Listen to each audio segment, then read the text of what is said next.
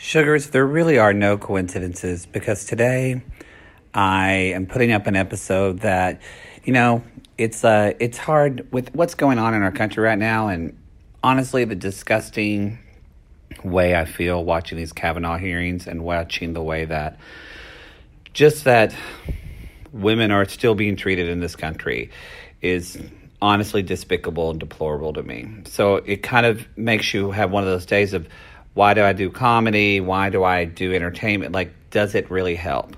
And this conversation with Megan Heyn, it's not a political conversation, but I guess it is in that I loved having her on because she is uh, making a short film called The Fix. And it's a lot about women and plastic surgery in our country, well, in the world, but how it's risen so significantly. But I loved our conversation because it really kind of delved into deeper, just kind of the messages women are receiving, not just about beauty, but about themselves. And uh, really an eye opening conversation to me from Megan's perspective of being a quote unquote beautiful woman. Um, in our society and what she deals with on a daily basis as a woman. And the fact that she's able to be funny and humorous and through all this, Lord, I just crawl in a shower like a lifetime movie and cry, but not her. So I really am proud of this episode. I'm really am proud of the film that she's putting out, The Fix.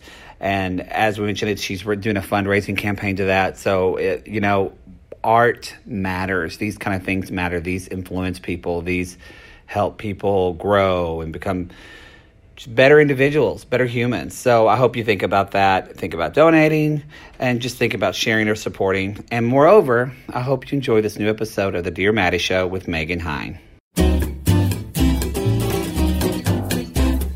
Other other the other things, stuff. the other stuff. Up and we're recording now. Hello, everybody. We're not we're not talking about the other stuff. Well, we might. Welcome to Dear Mattie Show, everybody. Uh, this is Matt Marr. This is a. You know what? I'm here with my guest, Megan Heyn. Hello. Hello, hello. I'm Megan Heyn. Everyone. You are Megan Heyn. Um, that I'm not turning my dial. Uh, your dial. I'm turning mine. You're fine. okay? Um, I think I didn't tell you this on purpose. I think you win a special Dear Mattie award. What is it? I believe you were the only person that has been on the Dear Mattie show three times. Oh my gosh, I'm so lucky. You are, right? It's like an Academy Award. It's the same thing. It is. It, where's my trophy? Um, I don't have one. Because I, think Jake's been on here once, twice. Three Maybe- times a and he's a lady bitch. Maybe three times, but nah, I'm gonna give it to you. Fuck him. Thank him. you, thank you. Fuck him. He gets to do stuff with you all yeah, the time. You're fine, Jake. Butt out. He's not listening anyway. Okay, everybody. The reason Megan Heyn is on, we've been, she's been here for like an hour and a half. Today we're recording this. Hopefully this goes up on Thursday. If not, it'll go up on Friday. But we're recording. We've been watching.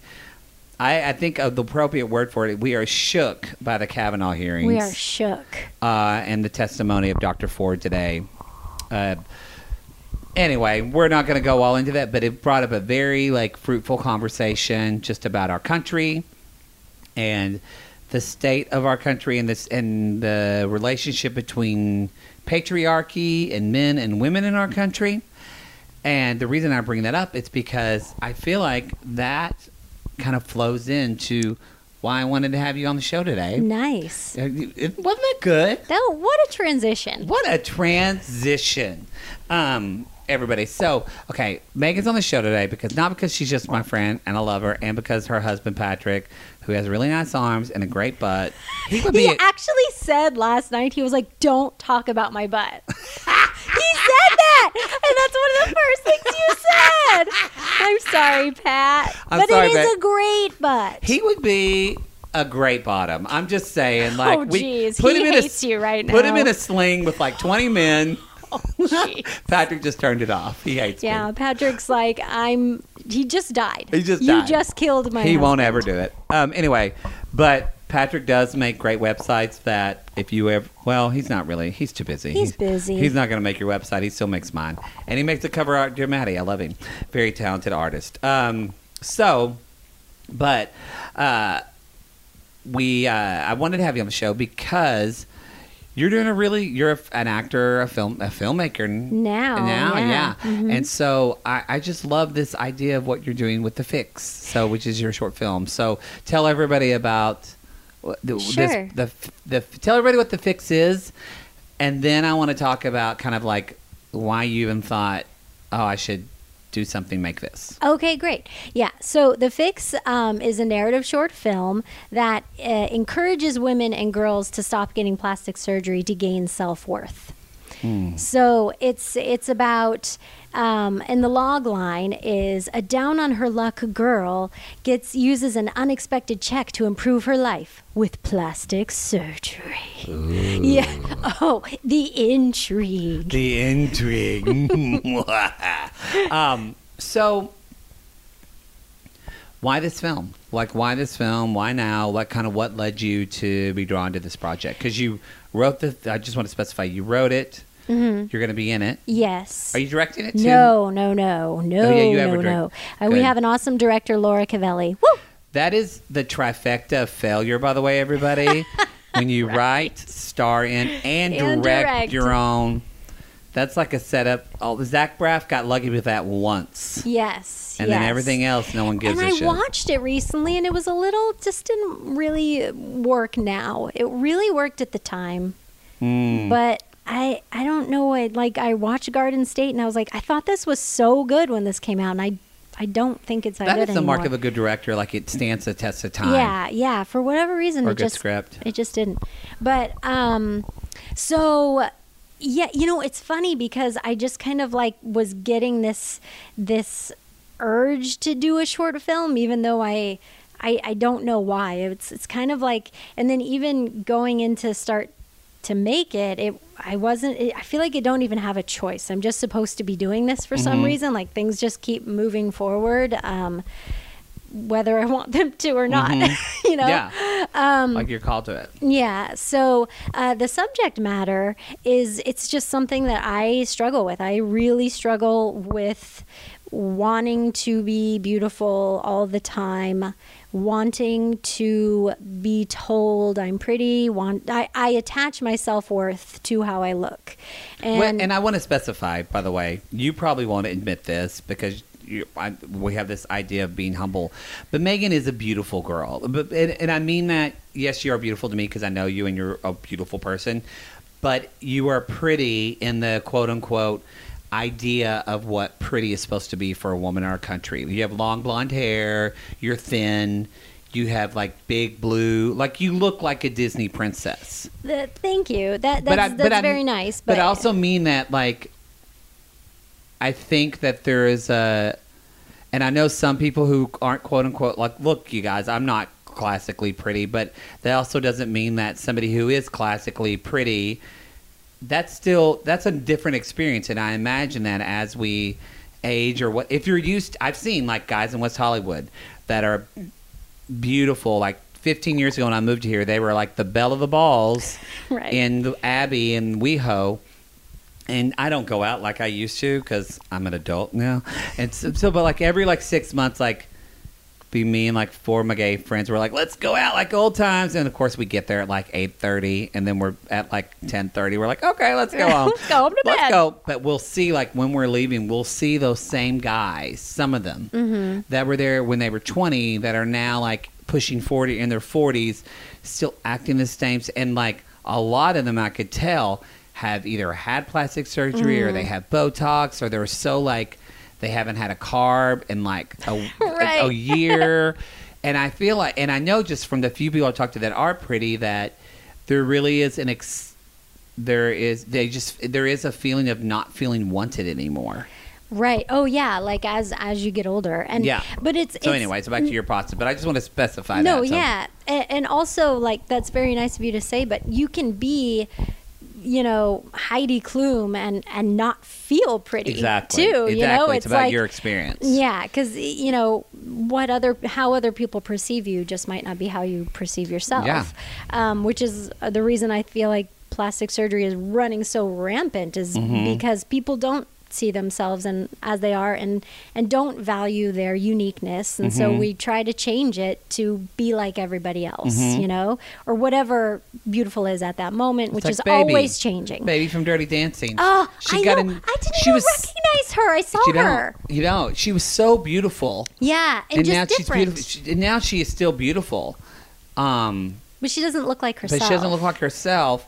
I mean, I'm not gonna, I'm not faulting her for it, but I'm just saying it's like such a, it's such a, it sad thing. I just had somebody said to me the other day, they're like, "Why didn't Barbra Streisand ever get a nose job?" And I wanted to say, well, first of all, her nose is fine. Oh, or Yeah. no, actually, I said, first of all, I said I think Barbra Streisand is beautiful. I said, and secondly. If she had a nose job, it would literally change her voice. oh oh yeah She could totally never do would. that, 'cause it she would- sings right out through that and it would way change the resonance in her Yeah. voice and what that sounds. She can't even touch it. And they said, "Oh, but, I- thank god she thank never ga- got Thank God she never did. Yeah, like of course for her voice because that's that's her. But like, for do you know how many girls I've talked to have who grew up like loving Barbra Streisand because they made them feel beautiful because they had not Yeah. the perfect button nose or whatever. because that's know? a Jewish thing that like Yeah. girls for their bar mitzvah present often will like, or high they'll get a nose. Yeah, yeah, oh yeah, um, yeah. It's it's just so, and I just want to be clear that if you have had plastic surgery, I'm not saying anyone who has is wrong. Um, what I'm more concerned about is women and girls liking who they are to the point where we don't have to change ourselves that mm-hmm. where we can like ourselves and accept ourselves like men do not like all men do but like most men do. Like my mm-hmm. husband patrick would never get Botox or, or anything like that because he's like, I don't care. I don't have to care. I'm comfortable with myself. And I want women to be able to feel that and girls to be able to feel that. I, I remember being really judgmental of my looks when I was eight years old. Really? Oh, yeah. I remember Is that telling. your first memory? uh, oh, I have, I have a lot of early memories, but I remember. No, I'm sorry. Your first is that your first memory though of judging your looks? Probably. I, I have a very vivid, vivid memory of being in my room with my mom, and I had like one of those little full length mirrors. And looking in the mirror, I was wearing like a jean skirt and a yellow sweater, and telling my mom I was fat. And Wow. I swear to God, I was the skinniest kid. What did you remember your mom's response? oh, I mean, I just remember her being like, "That's that's ridiculous," but I really thought that, you know, mm-hmm. and. I, and I and you think it's like I don't even know where that came from, but but I really believed it. Um, What do you like? This is a little bit of a tangent, but like, is that like kind of like going back to like your eight year old self? Like, whether your mom said the right or wrong or whatever, what do you feel like is a? I know you're not a parent. I'm not a parent, but what do you say to an eight year old girl? What should you say when they say that? I I mean, all you can do is deny it, of course, Mm-hmm. because no eight year old is fat, you mm-hmm. know. But I, I I don't even know because clearly it wasn't coming from anywhere in my home. It it was coming from the world or whatever, you know, and. Mm-hmm. And I mean, I, I always, when I was little, always wanted to be someone else. There were uh, girls in my classes who were prettier. I wanted to be them. I wanted to be Kelly Kapowski. I wanted to be Keri Russell. I, I never wanted to be myself. Like, really, I, I don't think I ever did until like recently. Mm, You really? know? Yeah. I was always like just so I mean I have a lot of admiration for other people and, and for beauty or what I consider as beautiful and I'm I'm never see myself that way, but I always see other people that way. I'm like, Mm-hmm. oh, I wish I had that color eye, or I wish I Mm-hmm. had that color skin, or, or whatever. My Mm-hmm. skin was always a big thing because I'm always was always sunburned. like Oh. I, I can't get tan. I can't either. We're Yeah. very fair. Very fair, and I always hated that, uh, which is is probably the most like disgustingly privileged thing to say. You know, it's like, Yeah. oh yeah, too bad for your white skin because there's a lot of privilege that comes with that. Um, but, But I again, always wanted dark skin. this is always about your experience, though. Yes, So, yeah. I don't. Yeah, I don't want people thinking, "Oh, boo hoo, Megan, your life was No, so hard." but I think as Yeah. we go forward, you know, if you're listening to this and saying, "Well, you don't know," well, we're not talking about your life. We don't know your life. If you're listening, we're hoping that we just like give exper- we're just talking to your experience, and then I'm here, so my experience too. Yeah. and then Patrick's butt. And So- Patrick's sorry, I'll edit all of beautiful, his butt stuff beautiful out. butt. So no, but see, He's gonna be so mad. I can I can I can edit it out if you want. You know you won't. I won't. Um, so, but do you think that, um, because it makes me grateful that I'm a gay man, also a gay man specifically living in Los Angeles, because, and I've, because when I moved out here in 2003, men did not think about their bodies the way men think about their bodies now. Okay. Maybe more here in Los Angeles because it was like this mecca of gay men, which you know was such a response to like AIDS in the '80s. Gay men didn't want to look sick, so they started working Oh, out. yeah. that really is when it happened. Because before that, in the '70s and early '80s, I was about super, super thin, Right. and being even for women, it stayed like thin, thin, and men were that too. Then in the 80s, it came out you look sick because you have AIDS, you're dying. So Yeah. they really bulked up and became these like gym queens that you Yeah. got. Well, so anyway, but I don't mean to like because this conversation is about women. But I'm the only reason I bring that up is that it gave me such it gives me like a hint.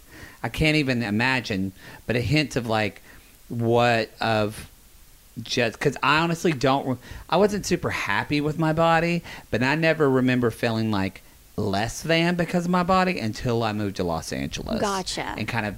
It wasn't even the entertainment business. A little bit. It was more just like the gay culture. The culture, of yeah. Los Angeles. When you're surrounded by people, I always say the dogs have abs. It's like it's Right, just yeah. it's crazy, and there's so many dogs. So, but as a woman, like I feel like that is everywhere because you grew up in Colorado. Yeah. So uh, it wasn't well, even like I grew up even. Uh, I mean, I went to high school in Colorado, but I really grew up in Maryland and Arizona. oh, I didn't know that. Yeah, so I grew up like all over, but yeah, and, and in small towns and in big towns. But women feel that what I felt in West Hollywood. This is my whole point of getting back to women. Women feel that everywhere. I, I think sadly I- I- everywhere. that's my experience for sure. Uh-huh. Um, yeah, I, I, I just feel like and and and looks were never really important in my household. Mm-hmm. Like my parents were never like my beautiful daughter blah blah blah. You know, because I really wasn't that cute of a kid. I Mm-hmm. I grew up very awkwardly. High school, I was like. 40 pounds overweight, Mm-hmm. uh, acne like cra- like I wasn't ever cute, you know. Mm-hmm. Um, but I always wanted to be so beautiful. but Mm-hmm. like, um, I, I think that especially when you're really little, like a toddler almost, Mm-hmm. it's always like, what a pretty dress. You look so like you get that. So it starts that young. I think it does because you start that getting that feedback really since you're a baby. I mean, That to I be pretty is means you're you're loved. yeah it, it's yeah you're being validated you have value you're Mm-hmm. like because you you get that feedback a lot and and boys do to a certain point too but it's more like oh he's so cute oh he's so funny Or he's like he's a bruiser. Yeah. He, Yeah. But you know what I mean? But it's no, but it is I just realized it just clicked for me as you were talking. Even when your little little girls are talked about their their appearance, what they look like, and little boys are talked about their actions are talked about yeah and complimented. yeah it's it's you're true a big boy. You're a you're. I, I, whereas there isn't as much as of. Um, yeah, that just kind of. Oh, that just made me sad. yeah I so feel like parents are getting better at that now. I, I, hope. I think that they are and i don't and again it wasn't even like it was in my home happening all the time but you grew It's- up in the '80s. Yeah, it's like know. it's it's out in the world, you know, and um, it's in front of you all the time. Every billboard, every magazine, Mm-hmm. there's a depiction of beauty, you know. Um, and so I think for girls, when you you start getting that feedback so young, that it it's just with you always. Like you're always, Mm-hmm. which is why we you know wear makeup dye our hair blah blah blah i'm not saying i'm going to stop any of those things Mm-hmm. because uh, i'm definitely damaged goods i i i still want to be pretty Are you still gonna get facials? I have to get facials. um, but so this project is basically I'm i trying to help women and girls as I'm trying to help myself Uh-huh. detach my worth from how I look. Uh-huh. You know, because I I have such a hard time with it. So you've been, because wasn't this a lot of this sparked that you went to a plastics? Would you go to a plastic surgeon I went. or to a Uh, no, he was a, a dermatologist, um, but by cosmetic. Like I, I feel I. I don't know. I feel like not dermatologists the kind that takes a wart off or like. yeah, I'm sure he could do like- that, but he wouldn't make any money, so he Yeah. wouldn't do that. Uh, no, I went um, because of my skin, because I thought I could make it better. Her skin's beautiful, y'all. Like there's not even like there you have no pimp. There's not even a it's a freckle. It, that's very nice, um, but it, I, you know, I was constantly striving, you know. So I went, and he he was like, "Oh, well, let's do some laser treatments." And of course, I call Pat, and I'm like, "I really want to get these laser treatments," and he's like, "You're ridiculous and obsessed." I want to get laser too. I know it's so hard. I still do one. Well, I don't feel Hmm. like that. It's gonna hurt, but I would like to do that. It's, it- yeah, I it- don't, well, I don't know gonna- that it did anything for me. Oh, you did it. I, I did. Yeah, I did like the lightest one is called like Clear and Brilliant. Oh and no, I want to do one where you look you like a want to do like a for a. Fraxel or a, yeah. Yeah. There's some major lasers out there. Yeah. Um, but yeah, he he was like, let's you know, let's do um, six of this lightest treatment. It was like five or six hundred dollars a treatment. Oh my gosh. I, I know. Uh, I didn't end up doing all of them. They they didn't do anything. Mm-hmm. Um, but after you know the first or second one, um, it, he was like, you know, how old are you? And I told him, and he was like, yeah, we should start doing Botox. And I was like, what? You know, and and he he really was like scaring me. He was like, Which you're an actress too, so Yeah. the- again, that goes to like this is your this is your moneymaker is literally your face. Right. Yeah. And I I understand why people get Botox. I'm I'm gonna try to never get it. Um, knock on wood. I'm trying, but I am honest. I like you sound like me whenever I was trying to uh when I hadn't admitted my homosexuality, I was like, I'm gonna try to not suck a dick this week. I'm really gonna try. Matt, you know you could never And not then- do that. That was on Monday, and then by Tuesday, whoopsie, Whoops. whoopsie. Um, That RA in my dorm room. you know what? You know what? Oh, it happens. it's always an RA in your dorm room, isn't it? That's what RAs are for, I That's guess. what. Yeah, recreational ass. Very Anyway, funny. but so, but no, oh yeah, you are so he honest. was scaring me. He was like on, on purpose, I think, because which you don't have any lines on your face. I, I don't, but this is how he was selling it. He was like, You don't have any wrinkles now, but if you wait and get it later, the Botox won't work. So he was like, It's preventative. You know, he was like, If you start getting it now, you will never get a wrinkle. Um, and I, you know, I, I didn't do it. I, I definitely thought about it. I went home. I talked to Patrick. He was like, absolutely not, never, no, and no laser treatments ever again. Um, Patrick, we're going to talk to you about I that. know. It's just a laser. it's, It's, just fine. a laser. Just a laser beam. Um, but yeah, and I just got to thinking about like, well, what, why do I want to never have a wrinkle? Like, what is that going to do for me? And I realized, well, that's going to make me prettier longer, and that's going to make me have value in the world longer. Wow, that's some deep shit. Well, but for women, you really do. Like, as you start to lose your beauty, you start to lose your value. People, people don't hold the door for you. People don't listen to you as much. It's, it's like, you know, And do you feel that? Have you felt that as you've gotten older that you people pay less, less attention to you?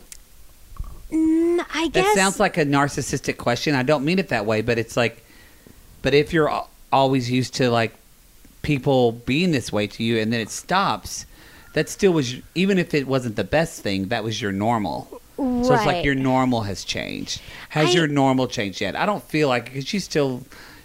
I- no matter I- what your age, I mean, I know you're 60, but you look Clear- 20. yeah, clearly, clearly, clearly clearly, I'm 60. Clearly, you're 60. But no, but you look young. So Well, you know, it's you know what has changed. It, it le- it's less about Well, I guess I don't really know what it's about, but I know I'm smarter now as hmm. far and I know I I I've stopped trying to protect male ego. So when I was younger and I would get attention for my looks or whatever, I'd smile and say thank you and you know appreciate that. And I, I did appreciate it, but I more but I more didn't want to say you shouldn't be talking to me like that or you know I'm more than that because I didn't want to hurt the man's feelings mm-hmm. who whoever it happened to be. I mean mm-hmm. you, you whether just on the street and someone is yelling at you or or whatever and it's like oh ha ha So that's happened. oh yeah and that happens to every girl every day but like it's, It's so foreign to me. Like oh no I mean it doesn't matter girls will get attention girls will I know And- girls yeah. say it, but it, it it baffles me every time. That literally you've walked down the street and some guys just yelled at you like that you're pretty or oh something. no that uh, yeah but that's not me that's that's every girl yeah But that's happened to you. Like I of just course of course hun- hundreds of times that's every girl Really? you can't go out without that makes me so nauseous. it well but but what i'm saying is for years That's i was so fucked up, Megan. But what is even more fucked up was that for years I didn't turn around and say, "Hey, you know what?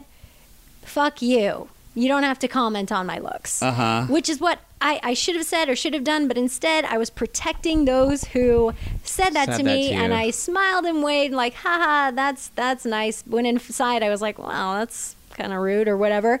But Which then makes you feel gross about yourself because Right. you're like, why didn't like, I "Why stand can't up? I stand up for why, myself?" What's wrong with me? Right. When you did nothing wrong. Right. But I feel like now, as I've gotten older, I've stopped doing that. I've stopped being like, smile at him to make him feel better because I don't like him, but I don't want him to feel bad that I don't like him, which is ridiculous, you know. But I, w- I would do that because I didn't want people to feel bad. Uh, because of you know not returning their attention or whatever even even though i would just return it with a small smile or whatever you know it uh but i still took it as validation of my existence Have you told some guy to just fuck off yet? no i That would i've be awesome, especially that in your like little sweet voice. I but big step for me. I was at a concert like a month ago, and I Mm-hmm. was waiting at the valet for my car. It was uh, late at night. I didn't want to park on the street. I was by myself, and there was like three older men uh, watching me get into my car, and they were all catcalling me, all at the same time. it was just like it was gross, and and I was so disgusted. I didn't look at any of them. I didn't say anything. I wore a frown and like and like drove away without ever acknowledging it. And that actually was a big deal for me. Big deal know? for you. Yeah. No, because I well, I, what I love that you're saying about that is that this is about you don't have to be Gloria Steinem here. You don't have to be right. Rosie O'Donnell like when she got that bilateral haircut and she was just angry for like two years. Remember, It was uneven. longer than two years. I think she was really just pissed off about that haircut, and I love Rosie O'Donnell, but she was angry. You y'all. know what I always think fine. about You can Rosie? be angry. I always feel bad for her because I'm like, she had like this hit talk show, and then when she came out, it was like done. And then Ellen came out and had a hit talk show, and it was like the opposite for Ellen. Well, no, yes and no. Well, I guess because Ellen had the sitcom. Because Ellen had the because if I just you know what you guys if um, by the way other podcasts I'm really into I'm really into armchair armchair experts Well, what's that? Dax Shepard Kristen Bell's husband. yeah, yeah. Jason. It's a great podcast. It's a long one. But it's so freaking good, and he talks a lot. He's sober, and he talks a lot about his sobriety. Yeah. and it's just basically what you expect. Just kind of, good. obviously he has all his celebrity friends, but it's just kind of let's go deep into these conversations. It's normally like a two-hour show.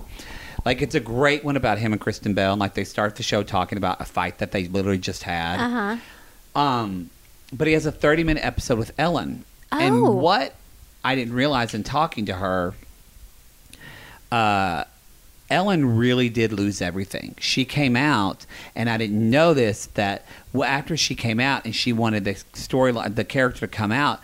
I think was it CBS or ABC? I don't remember which network it was. But they they literally stopped promoting it because they didn't want to be attached to it anymore. So she said, "Here I was. I had this hit show that they were promoting commercials, billboards. She said overnight that all just basically went away. Wow. She's like, that is why the show died because the network didn't support it anymore. And so people were like, I think people thought that like they just, I came out and there was all this buzz.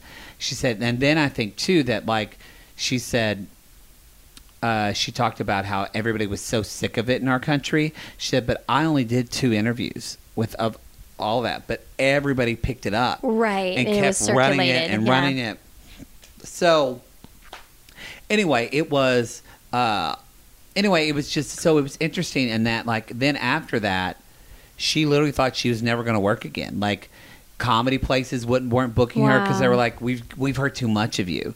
She said I don't even it was just eh, America was just kind of sick of me. She- It, it was almost reminding me of like like I still love Anne Hathaway and I think she's a great actress, but I think she got a bad rap because we heard so much of her for like a Oh, year. Her but, yeah. worked too hard. Right. That everybody was like, "Oh, I'm so sick of her." Right. So, um, anyway, but yeah, I think because Rosie O'Donnell though, Rosie O'Donnell though, she did her talk show and then she came out years later. Oh, I thought she came out and then the talk show ended. No, I think you you just combined Rosie and Ellen, I believe. Which I would enjoy to have this girl. I think her name is Ashley on Armchair Expert. Dax Shepard does his show, and then like when the show ends, he comes back with her. She's like their assistant or whatever, and Uh-huh. she says, "Here are all the things you just said that you thought were true that are actually wrong." Oh, she, fact, checks. and so I want a fact checker. They would spend a lot of time on this oh show. man, yeah. Jake thinks he's my fact checker, but he's not. Um, but anyway, so I don't know how we got on. Oh, we were talking about angry people, but which is fine. I think it's great actually. 'cause I don't want to like say that women shouldn't be angry. I actually love when em- women say get angry and they say "fuck you" and all. And but the reason I call that out is that I feel like some women feel like that if they're not expressing their anger or their frustration, that they're they're strong feminine in that way, then I feel like they feel shame that they're not expressive enough. So I love that you just described for me not smiling, not making eye Right. contact. No, really that's a big fucking deal. Right. Especially if you grew up if you're a woman in the south, that's a big deal. And you drove away like with a cross expression on your face. I love for you that that was a huge step because I feel like a lot of people listening to this are um, it's like when I once did a show with my uh, a friend Susan who was sexually assaulted. But her story was a story that a lot of people gave me feedback and said her story didn't sound. Um, she was told her rape didn't sound rapey enough, Oh gosh. but a lot of my listeners related to that because I think that's I feel like women get messages that was whether it's sexual assault that it's got to look like something in a lifetime movie Right. or you really weren't assaulted, you really weren't raped, or you really weren't harassed. Right. And it's the same thing of like, I think too, we've put this pressure of if you don't do what the character at the end of the movie or the TV show does, where they come and Right. say "fuck you," then you're not standing up for yourself. Whereas that was a huge act in you standing up for yourself.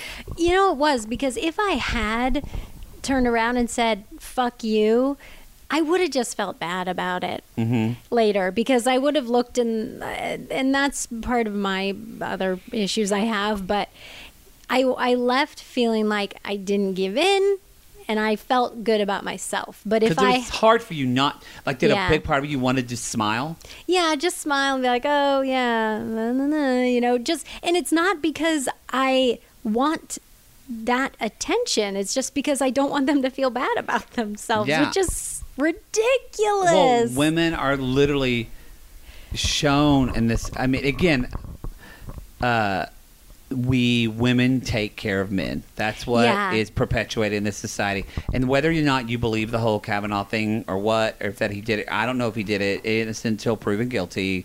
But what is fascinating to me. How many men came forward to talk about being sexually assaulted by a priest?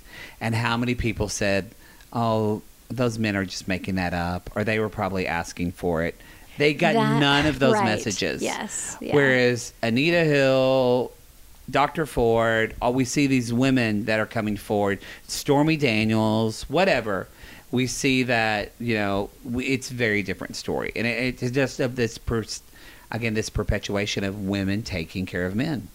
yeah. Oh, yeah. I never mean, thought of it in that way. Yeah, it's uh, we're kind of, uh, you know, taught to be that way or, or, or expected to be that way.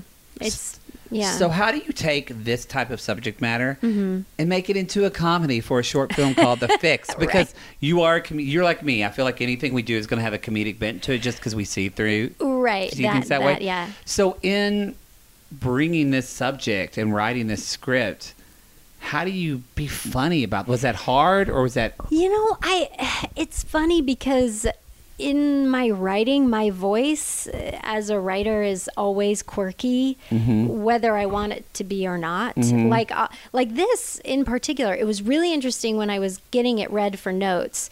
The men all said to me, "Wow, this was really funny," and the women all said to me, "Wow, this is really meaningful."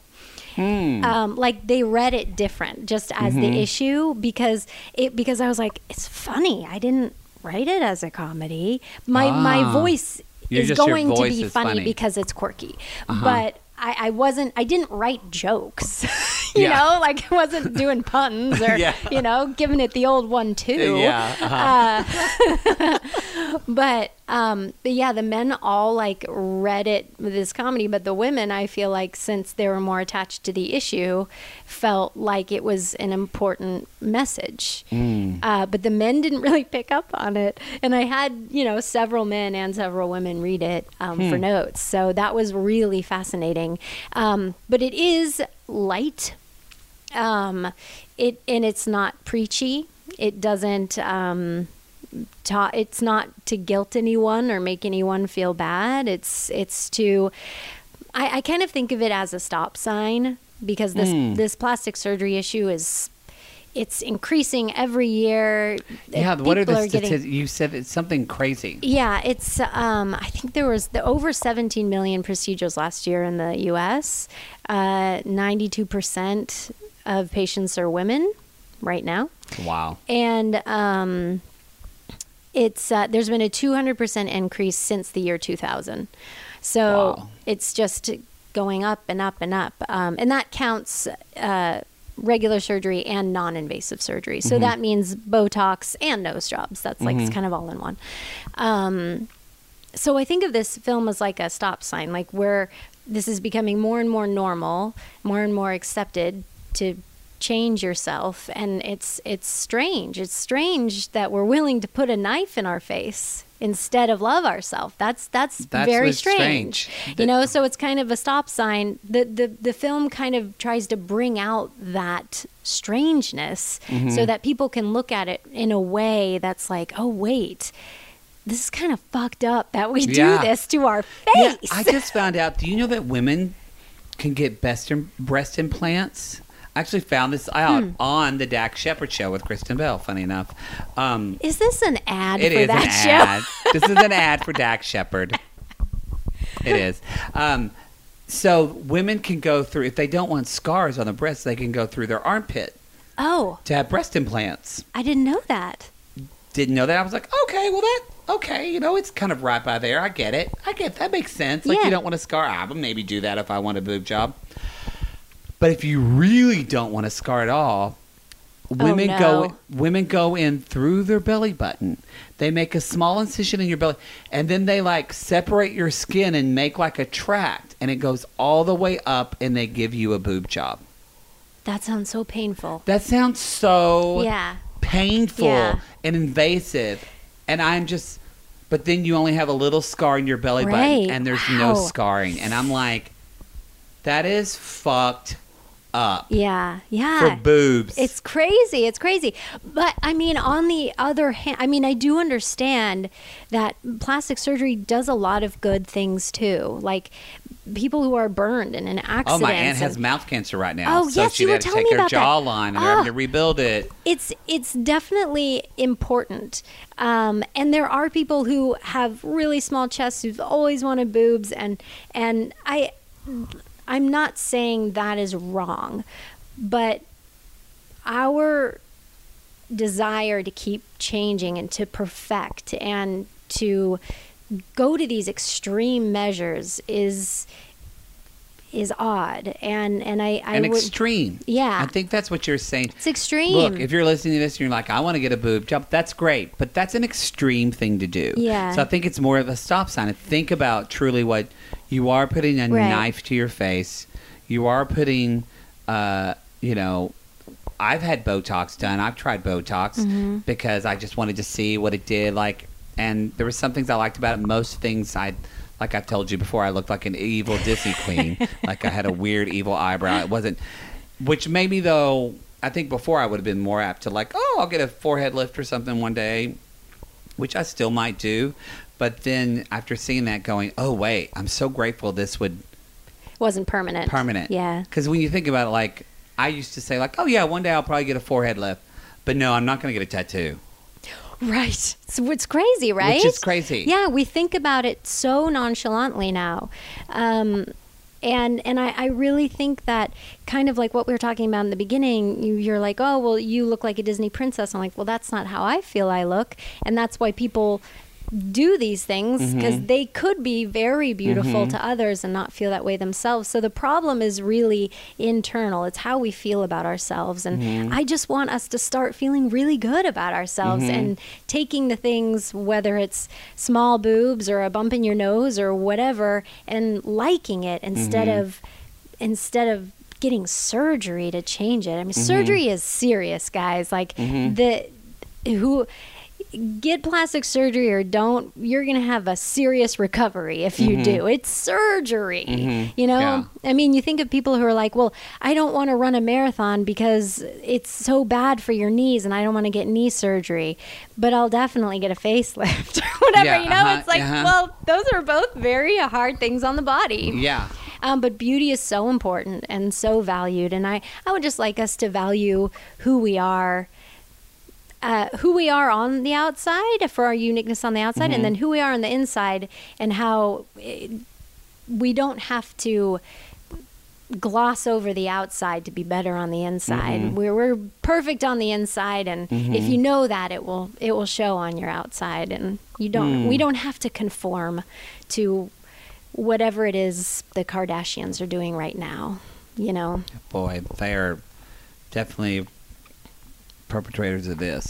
um, so okay, so the fix. So Yes. another thing too, if people want to get involved, they can because you're doing a, a Indiegogo campaign right now for the we're film. raising money. Um, we have so don't spend money on plastic surgery. Give to this fucking film. right, right. Is that Just- too much to ask? Just skip your Botox for this month and just give a hundred, two hundred dollars to this film. Just do it. Just do it. We're we're over halfway to our goal, so we have uh, 13 days left in the campaign. You can go to Indiegogo.com and um, search the Fix short film, or you can go to the thefixshortfilm.com. Or you can go to the show notes. You and can go be to the the show notes. and I'll have it there. You can go to uh, the Fix short film on Instagram, Mm-hmm. on Facebooks. You know what? I really like following your Instagram because Oh, do you like it? yes, you do a good um, you do a good job of telling me things like historically I've been trying. Yeah, I'm about trying to do beauty that. Yeah. that just because some things we do for beauty where we don't even know. Oh, I didn't even know that came from that. Right. Yeah. Yeah. Heads up, guys. We've been crazy about beauty forever. Like it's increasing now with the plastic surgery and all the I accessibility also think of social media and is increasing. I mean, yes, a lot of social good media social media, sure. but that yeah. suddenly now that's I think why men are getting way Mm, more because you see all these guys because it is. I know your husband basically does, but still, especially as you get older, like men in their forties, it is very it's difficult to have like an eight pack. it is. It's not easy to do, Right, and nor is it easy to maintain. No. Yeah. I mean, that's just your body. That's It's- biology. It's biology, and so like you see a lot. I mean, body dysmorphia in straight men has, or hatred Oh, of your yeah. body has hugely spiked. I think a lot of that is you know with just what's seen more. But but anyway, your Instagram, great little tidbits of like, oh, we were fucked up about this like in the in Pe- like people- fourteen hundred. People died because they would put lead makeup on their face, and people would die in their Yeah. twenties from that shit. Yeah, But they looked probably looked- very powdered. they looked very because Yeah. that was it white powder yes. lead. it's Wow. it was insane. Which why did the white powder stop? Because a lot of times, Hmm. Or start? I mean, I don't know because that is a weird look. because often why these looks start, it's like the whole gay men responding to HIV crisis and getting super buff. I bet it was something like. I don't know. Was it like women were people were working and they didn't want to like? Was it like a race thing? Was I don't know. I bet there was like a like an actual not beauty reason the one that started, and then we pick that up. Of course, then you know why were men wearing heels? There were really no. They, oh, they were, and some men would wear corsets too. They had corsets for men, Oh, but that's I think I posted about that last week. Corsets, like having your ribs Yeah. broken to make your stomach smaller. That that is extreme. like people literally had their ribs broken. Yeah, yeah, to tighten that tum. That is, and literally, if you ever Google like body, like corset bodies, it's horrific. It's weird. It's horrific. It's really weird. what this did to like women's bodies. Yeah, yeah. Because Uh, I guess if you're wearing a corset that gives you a 10 inch waist, Ugh. like for 20 years, it's just going to literally smush your organs together. Yeah, it's not a healthy thing. It's not a healthy thing. It's not. We don't. Re- we're not recommending that here on. We're not recommending Yeah, we're not recommending corsets. Or if you wear a corset, go to someone who knows course. But know. Spanx are like the modern day corset. Okay. You know, we're still trying to like But Spanx tuck it make in. everything look so smooth in a dress. I love it so much. I love them for cap. Actually, we have assets that we buy from Target. That's the Target version, I think, of Spanx. Mm-hmm. Do you think that it's a good brand? I like it. You know what? It, but I get it though. It's about like, it is about like sucking everything in. Yeah, yeah. I just we wear them for cabaret, not for our. Let's be honest. I'm too fat. It doesn't do anything really for my chub, but it does like your boxer brief and like your dance belt. It makes all that look smooth. Right. But Right. why does that? It? even as I'm saying? I'm like, but why does that fucking matter? We all wear underwear. We just we just all want to look good. It's yeah. It, well, it's this all. We want to look beautiful and we want to look perfect. We do. There's there's a that's the thing with Botox and wrinkles. I think wrinkles are seen as like an imperfection Mm-hmm. and it's like you want to be this perfect thing, you know. I just read. I think it's a Japanese culture thing. There was an Instagram blog about it. Maybe it was you who posted this. Could be. Like when they break a bowl, Oh no, this wasn't me. uh, when they break a bowl, like if a bowl cracks or whatever, they put it back together and they do it with gold, and Oh. they do it to highlight the imperfection in the bowl because it's the the bowl's imperfection and it makes Oh. it more beautiful. Nice. And I was like, I can't put gold on my face and I'll die in my twenties of lead poisoning or But- whatever. right? But no, Yeah. but still, I enjoyed it. No, I love that. Yeah. So okay, so the fixed film. So you- Indiegogo, people can go to the site, donate money. You've already have a director lined up. Yeah, we're set. We have our director, Laura Cavelli, our producer, Mandy June Turpin, uh, script supervisor, Marina Seidel. Oh, we're going to be an all female, Uh, is all some- female uh, production. That's great. Is it an all female cast or do you have men in it? No, there's men in it. Yeah. Do you have a gay best friend? Oh, I better write one Uh, in there. Damn it! You better. you better. No, I'm kidding. You already wrote one script with for me and mine, so it's okay. Um, I'm kidding. Put me in it. No, I'm kidding. I don't want to. It's um, uh, that's wonderful. I love that all female cast. Do you feel like? With, do you think you would have been inspired to, like, do you feel like you kind of having this awareness of self love? Because you've been on the earth for a couple of decades hmm you've heard that before as a woman to love yourself, Of and that's course. why I feel we hear like it all the time. that's why I feel like people are like, oh, everybody says this, and I say it's the first time for someone to actually hear this, so it's okay to tell the same thing over, and it's like a coming out story. I don't want to hear coming out stories, but I know a million kids who need it. So, right. but do you feel like, do you think you would, it with all the, just kind of the Me Too and what's happening for women and empowerment, do you feel like we have this idea of like girls have to look cute when they're young? Like, as a therapist and kind of a narrative therapist, we often talk about these, I call them, uh, well, I don't call them, but in my field of study, we call them discourses. So, like, we have this. We have this cultural discourse of heteronormativity. Mm-hmm. Now, I didn't hate myself for being gay. I was told that in my culture that being heterosexual was the preferred way of being. Mm-hmm. So if we're looking for that from that the preferred way of being a girl is to be pretty Right. and to be cute and be, to be accommodating for men.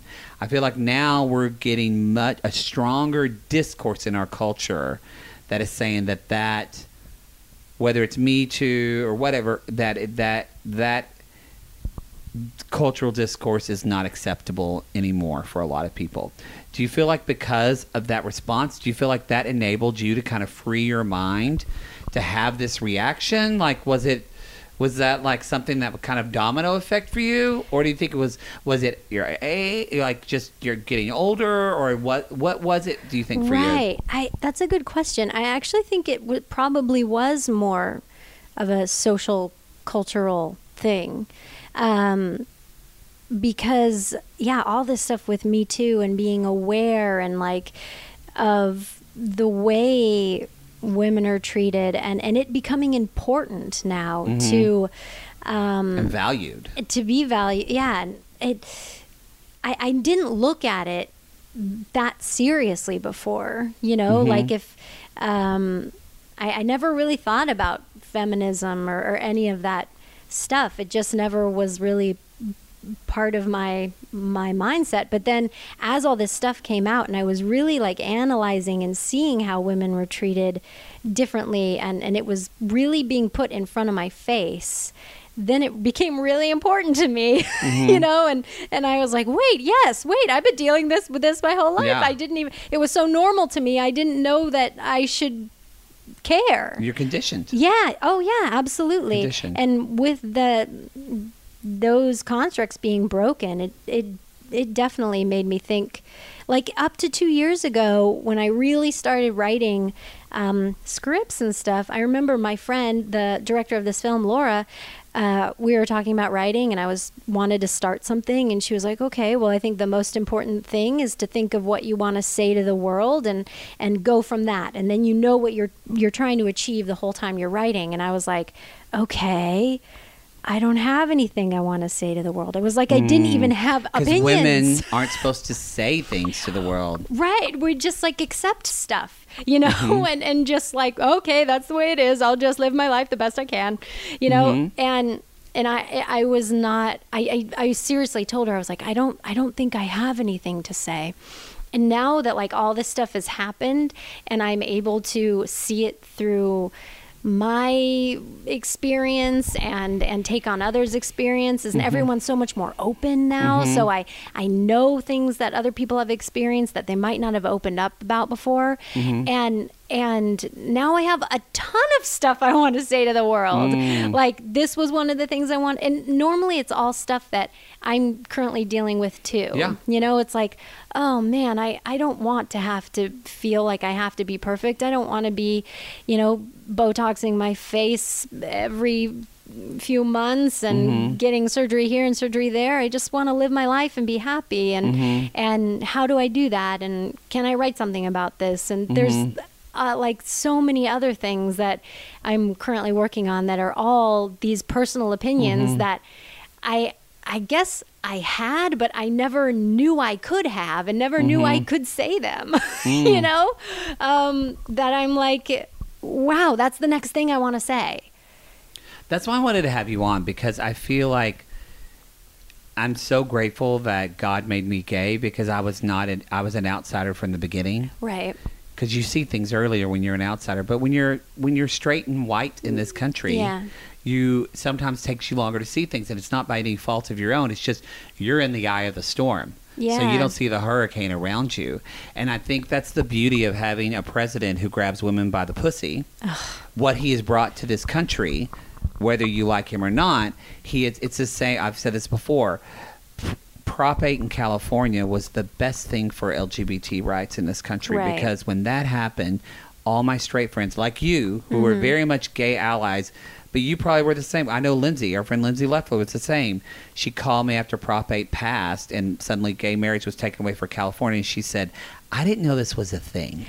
Right? And you probably didn't either. No, you're yeah. a, you're like a theater gay, Right. like practically. You practically are a gay man. Yeah. But you never were like, oh, I didn't know this was a still thing. Like, I we didn't know that so many black people were being killed by cops. Oh like my gosh. not yeah. all cops. Don't don't email me about all lives matter and all that.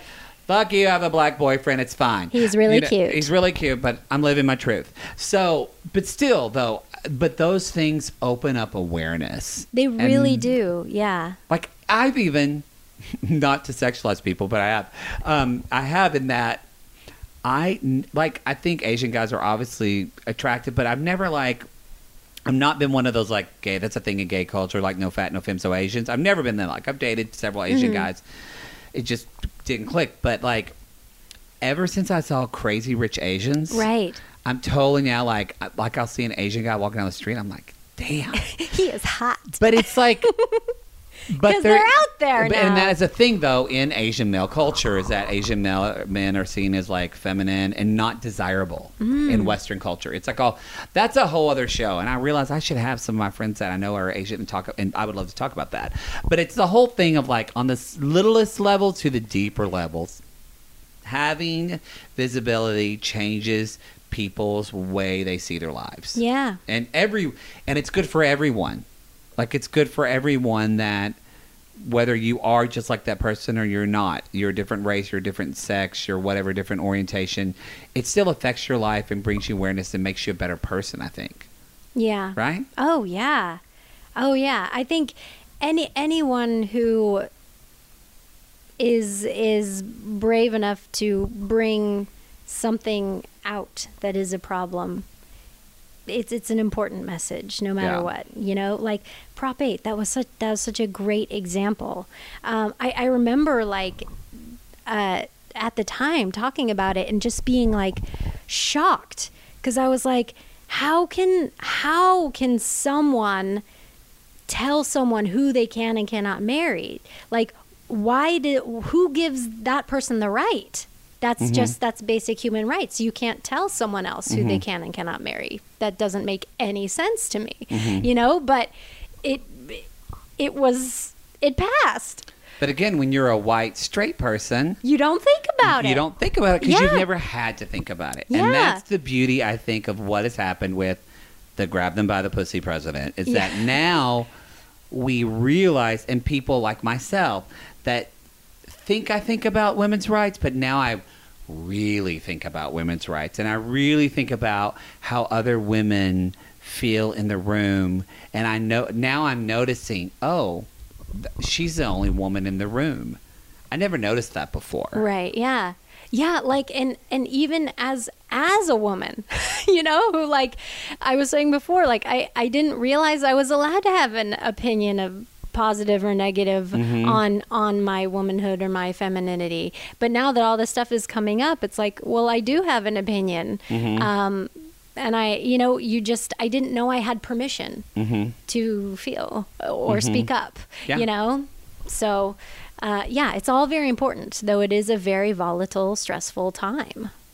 Well, and why I think the fix is important is that I think just look, everybody who's thinking about funding this film is that uh, this we are in a day and age where visibility is important. One of our best ways to show visibility to people from all walks of life is through media, and and so I love that you're making this film. I know you'll probably your, your goal is to submit it to festivals, right? Yes, we're going to do a festival run and festival run. Uh, see if we can get a distribution deal. And yeah, because what happens a lot of times is that you'll do a short. People like short; they want you to make a feature. hmm yeah. So then you're making a film, a feature film that's really getting put out there. Yeah. Because we know shorts can be harder to see for people, but Of although course, now yeah. it's now so. Net, Netflix and Amazon are buying shorts. And that's great. Yeah, it's becoming a thing. It's really that's good. great.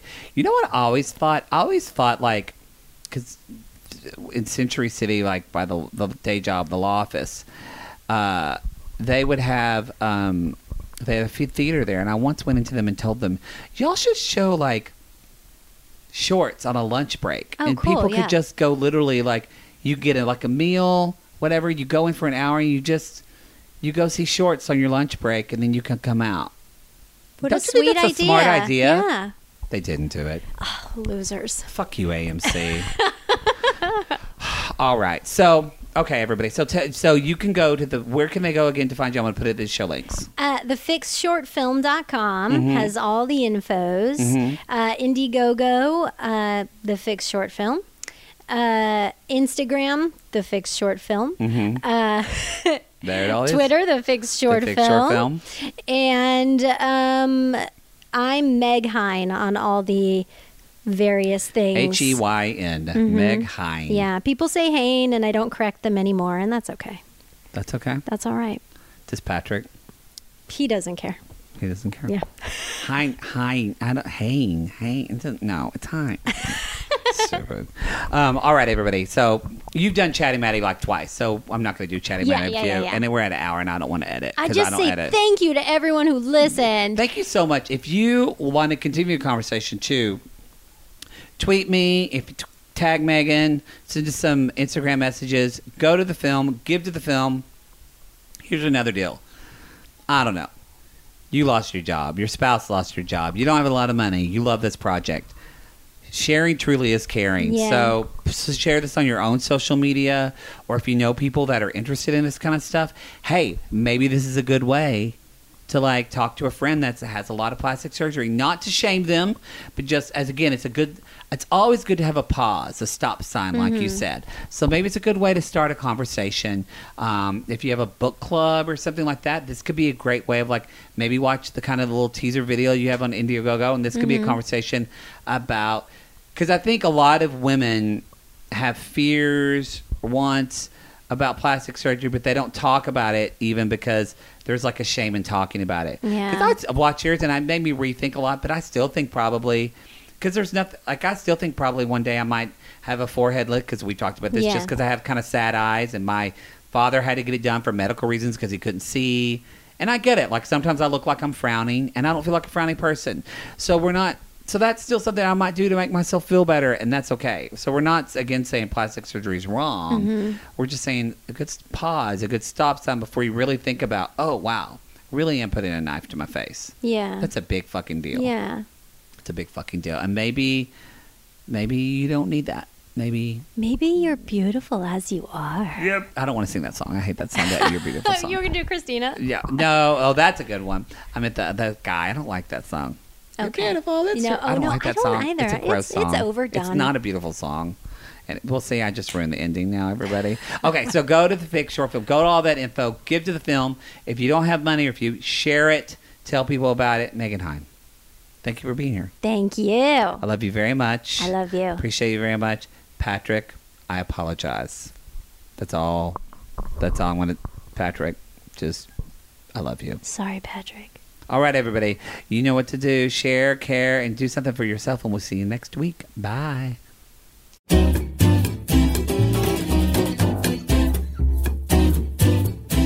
So, sugars, that is it. My advice for you today, if you're listening to this on a Friday, try to be informed, but also step away from the news. Try to do something with people you love, because I know that yesterday was a traumatic day for a lot of us. Also, find people that if you feel like, oh, if you feel helpless right now, alone, or you feel really discouraged, find other people to talk to, because man, that just makes a huge difference when you talk to other people and realize you're not alone. So that is my one gift to you today that I can hopefully give to you is connect with other people and find support. Not even a support group, I would just mean your girlfriends or a support group or whatever, your church. I don't know. Whatever's in your life that gives you support, sugars. Oprah, whatever. You go find that today. As always, I appreciate you so much for listening to Dear Mattie's show we are, as I mentioned before last week, I'm interested in doing a little bit of rebranding. So, um, if you, uh, I don't know, maybe changing the name. I don't know. We're gonna see. I'm still in that space of, well, how do I want to take Dear Mattie? Do I go away from advice questions because I feel like I'm not getting any? So, what do y'all think? Be sure to tweet me, Instagram message me at theMattMarr. Should I keep doing advice questions, or or do you want me to go into more kind of deeper interviews with people because we could go that route too. And um, I'm would be super thrilled to do that. And it seems kind of like that's the way I've been going. So maybe I change the name of the Dear Mattie show because well, it's not really Dear Mattie anymore, and I'm fine with that. Doesn't need to be about me, sugar. It doesn't need to be about me. All right, everybody. I love you so much. Go out there, have a wonderful weekend. love somebody, love yourself, and I'll see you next week. Bye.